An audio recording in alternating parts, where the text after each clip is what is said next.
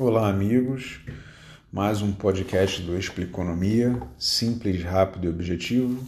Hoje, manhã do dia 29 de junho de 2020, vamos chegando aí à metade do ano, encerrando o mês de junho. É... Na semana passada a gente teve uma semana bem volátil, a bolsa fechou aí negativo em 2,24%. É, o semanal também fechou em queda, né? chegou a bater 97 mil pontos durante a semana, praticamente aí no início da semana, e fechou na casa de 93,800 mil pontos. É, tudo isso ainda é instabilidade aí causada pelo coronavírus, né? São recorde, houve recorde de casos na Austrália, na Flórida, é, em Portugal, Lisboa fechou. É, Brasil também batendo recorde de caso, BH fechou, Porto Alegre fechou, América Latina em geral está batendo recorde de caso.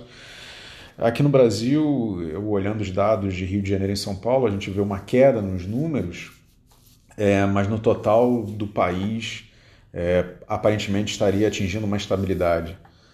Mas seguimos aí nessa volatilidade que, que o coronavírus está causando no mercado.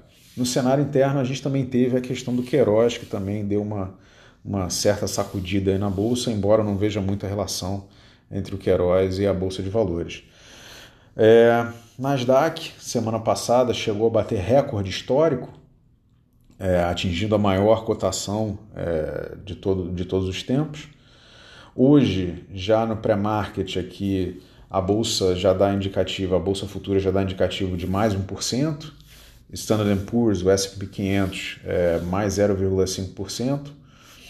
É, o Banco Central brasileiro afirma que vai tomar medidas para injetar recursos na economia, né, fazer os empréstimos chegarem com mais facilidade na, facilidade na ponta.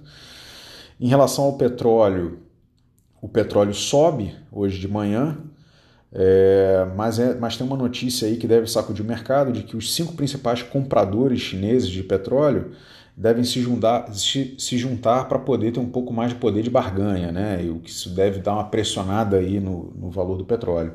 Mas Petrobras sobe 1,37% no pré-market americano, o que é um bom indicativo aí para a abertura dos mercados do mercado nacional.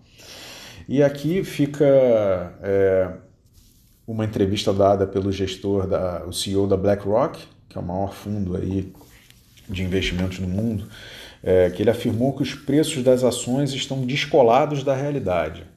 É, o, o, mercado teve aquele crash aí em março é, e não teria nenhum indicativo de que o cenário hoje é, está melhor do que o cenário de março. Muito embora as ações elas precifiquem os, os retornos futuros. É, e na opinião do, do Larry Fink, é, esses retornos futuros estariam muito comprometidos, ao passo que de março até agora não teve uma melhora significativa na economia.